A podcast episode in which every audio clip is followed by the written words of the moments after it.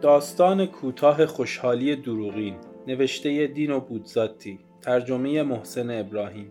ای جوانان کار خوبی می کنید که به خود مغرورید. ما دیگر پیر و دور انداختنی شده ایم این دنیا دیگر مال شماست و شما خیال دارید آن را به میل خودتان بسازید. کاملا حق با شماست. از تدفین ما با اشتهایی شدید و لبریز شور زندگی و برنامه ها به خانه برمیگردید. شب که دارید به رخت خواب می روید درد مختصری در سمت راست معده‌تان احساس خواهید کرد. فعلا چیزی نیست. برای ارتباط با ما آیدی صوفی underline کاپل را در اینستاگرام جستجو کنید.